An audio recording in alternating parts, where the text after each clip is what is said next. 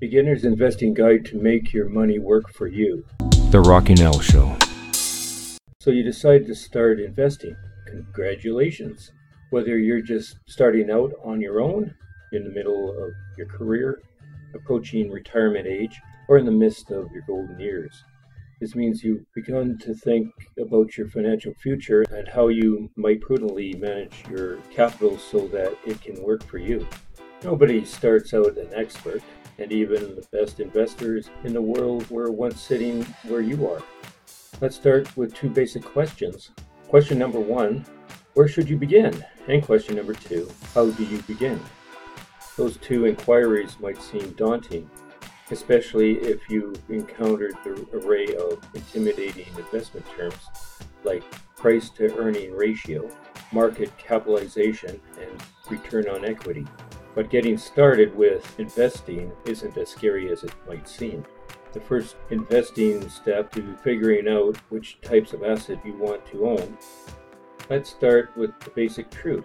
At its core, investing is about laying out money today with the expectation of getting more money back in the future, which, accounting for time, adjusting for risk, and factoring in inflation, results in a satisfactory compound annual growth rate, particularly as compared to standards considered a good investment that's really it, the heart of the matter. You lay out cash or assets now in the hopes of more cash or assets returning to you tomorrow, or next year, or next decade.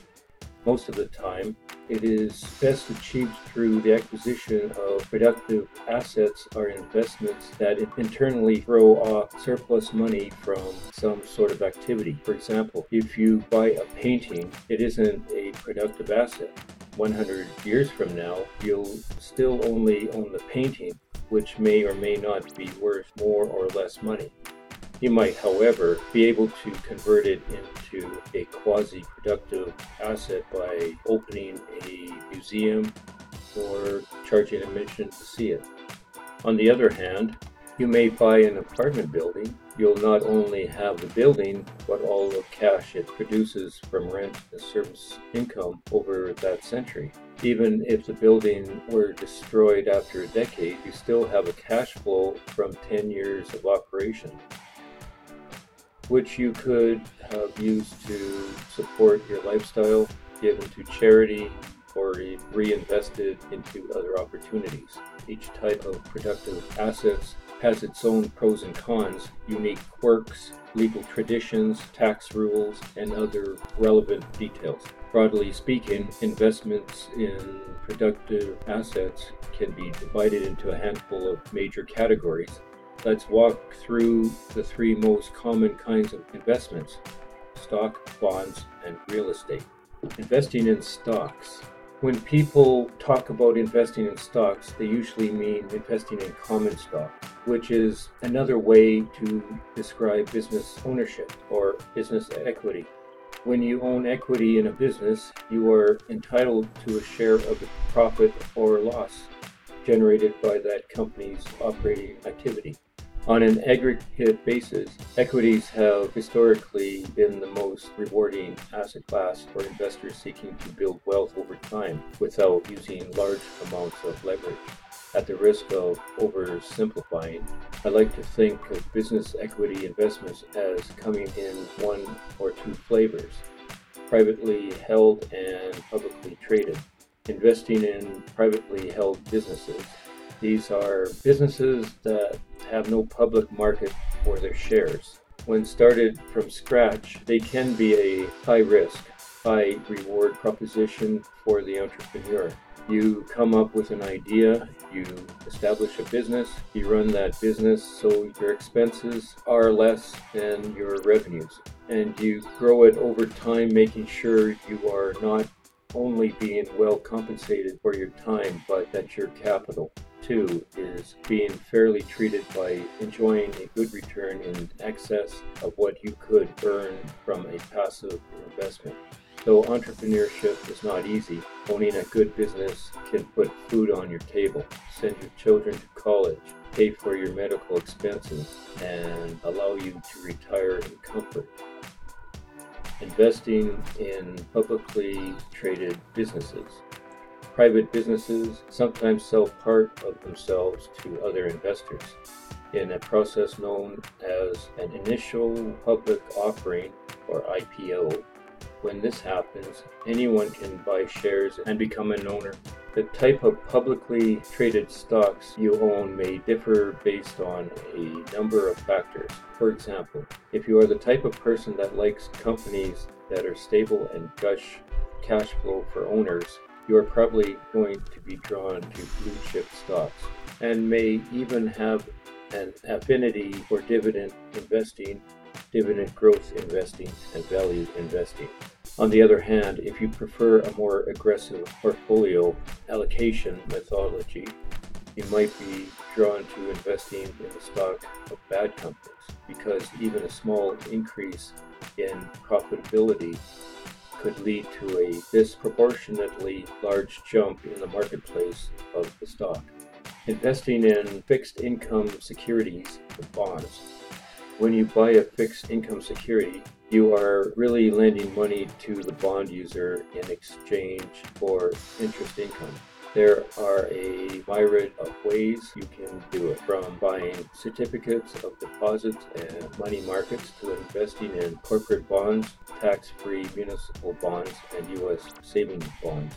As with stocks, many fixed income securities are purchased through a brokerage account. Selecting your broker will require you to choose between either a discount or full service model.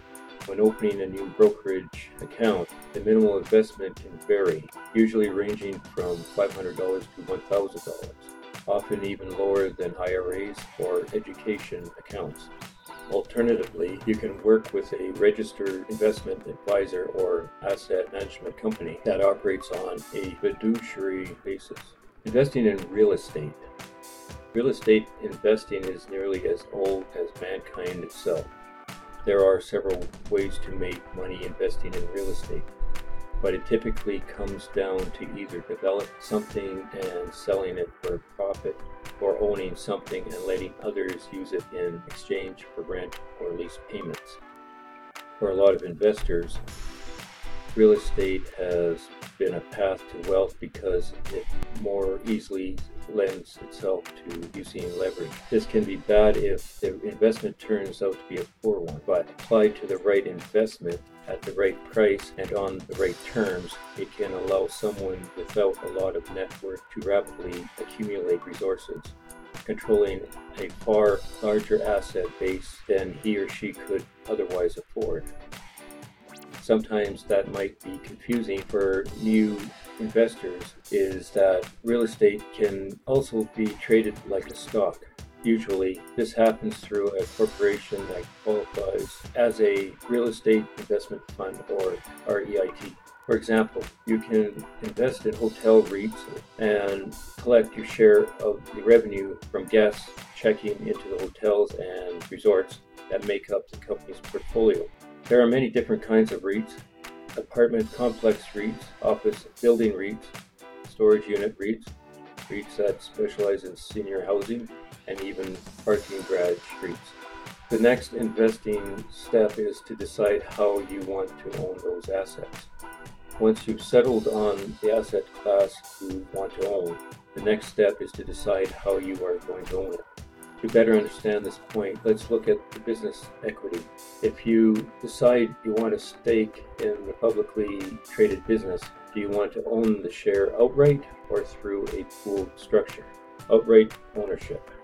If you opt to outright ownership, you are going to be buying shares of individual companies directly. To do this right requires a certain level of knowledge. To invest in stocks, think of it as if it is your privately held businesses. And remember, there are three ways to make money investment in a stock. Plainly, this means focusing on the price you are paying relative to the risk adjusted cash flow and asset in generating. Discover how to calculate enterprise value, calculate the gross profit margin and operating profit margin, and compare them to other businesses in the same sector industry. read the income statement and balance sheet. Look at the asset management companies, which hold large stakes to figure out the types of co-owners with which you are dealing. Pooled ownership. An enormous percentage of ordinary investors do not invest in stock directly, but instead do it through a pooled mechanism, such as a mutual fund or an exchange traded fund ETF. You mix your money with other people and buy ownership in the number of companies through a shared structure or entity.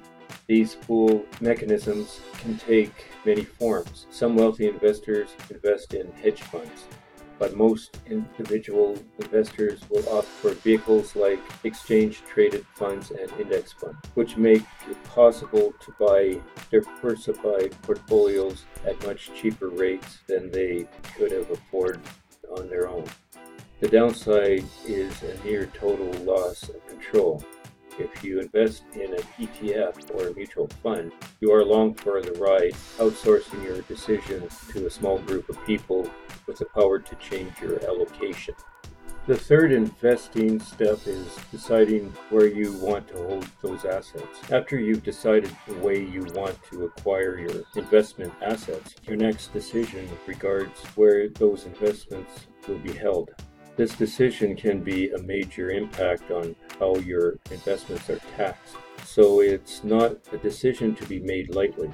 Your choices include taxable brokerage accounts, traditional IRAs, Roth IRAs, simple IRAs, SEP IRA, and maybe even family limited partnerships, which can have some estate tax and gift tax planning benefits if implemented correctly. Let's briefly look at some of the broad categories. Taxable accounts. If you opt for a taxable account, such as a brokerage account or Vanguard funds for taxable accounts, you will pay taxes along the way, but your money is not nearly as restricted. You can spend it however you want at any time. You can cash it in and buy a beach house. You can add as much as you desire to it each year without limit. It is the ultimate in flexibility, but you have to give Uncle Sam his cut. Another category is tax shelters. Retirement plans like 401ks or Roth IRAs offer numerous tax benefits. Some are tax deferred, which usually means you get a tax deduction at the time you deposit the capital into the account and then pay taxes in the future, allowing you year after year of tax deferred growth.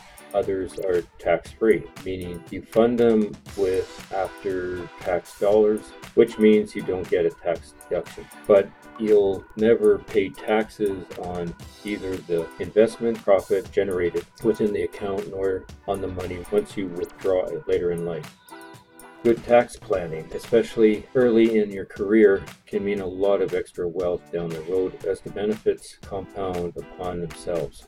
Some retirement plans and accounts also have asset protection benefits. For instance, some have unlimited bankruptcy protection, meaning that if you suffer a medical disaster or some other event that wipes out your personal balance sheet and forces you to declare bankruptcy, your investment savings will be out of reach from creditors. Others have limitations on the asset protection afforded to them, but still reach into the seven figure. Trusts or other asset protection mechanisms. Another way to hold your investments is through entities or structures such as trust funds. There are some major planning and asset protection benefits of using these special ownership method, especially if you want to restrict how your capital is used in some ways. And if you have a lot of operating assets or real estate investments, you may want to speak to your attorney about setting up a holding company. An example of how a new investor might start investing. With the framework out of the way, let's look at how a new investor might actually start investing. First, assuming you're not self employed, the best course of action is probably going to be to sign up for a 401k or 403b or other employer sponsored retirement plans as quickly as possible. Most employers offer some sort of matching money up to a certain limit. For example, if your employer offers a 100% match on the first 3% of salary, and you earn $50,000 a year, that means on the first $1,500 you have withheld from your paycheck and put into your retirement account, your employer will deposit into your retirement account an additional $1,500 in tax free money. Whether or not your employer offers matching, though, you'll need to invest the money and put it in the account. Your 401k will probably have a default option, but choose the mutual funds or other investment vehicles that make the most sense for your future needs, as money gets automatically added to your account with each paycheck. It will be put towards that investment. Next, assuming you fall under the income limit eligibility requirements, You'll probably want to fund a Roth IRA up to a maximum contribution limit permissible, that is $5,500 for someone who is younger than 50 years old, and $6,500 for someone who is older than 50 years old. So $5,500 base contribution plus $1,000 catch up contribution. If you are married, in most cases, you can each fund your own Roth IRA just make sure you invest the money you put in there. By default, IRA providers will park your money in a safe, low return vehicle like a money market fund until you direct them otherwise. So decide on which mutual funds, ETFs, or other investments you want to put your money toward. Once you've taken care of such personal finance essentials as funding an emergency fund or paying off debt, you'd want to return to your 401k and fund the remainder beyond the matching limit you already funded to whatever overall limit uh, you are allowed to take advantage of that year. With that done, you might begin to add taxable investments to your brokerage accounts, perhaps participating in direct stock purchase plans, acquire real estate, and fund other opportunities.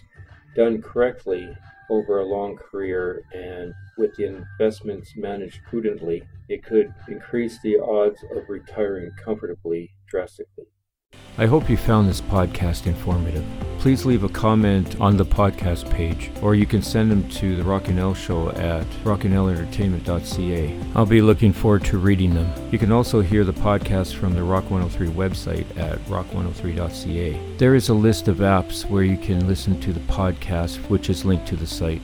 You can also catch the podcast on YouTube. Just type in Rockinell in the search bar. If you haven't already joined our mailing list, you can do so by going to the Rockinell Entertainment website at rockinnellentertainment.ca. Until next time, goodbye, everybody.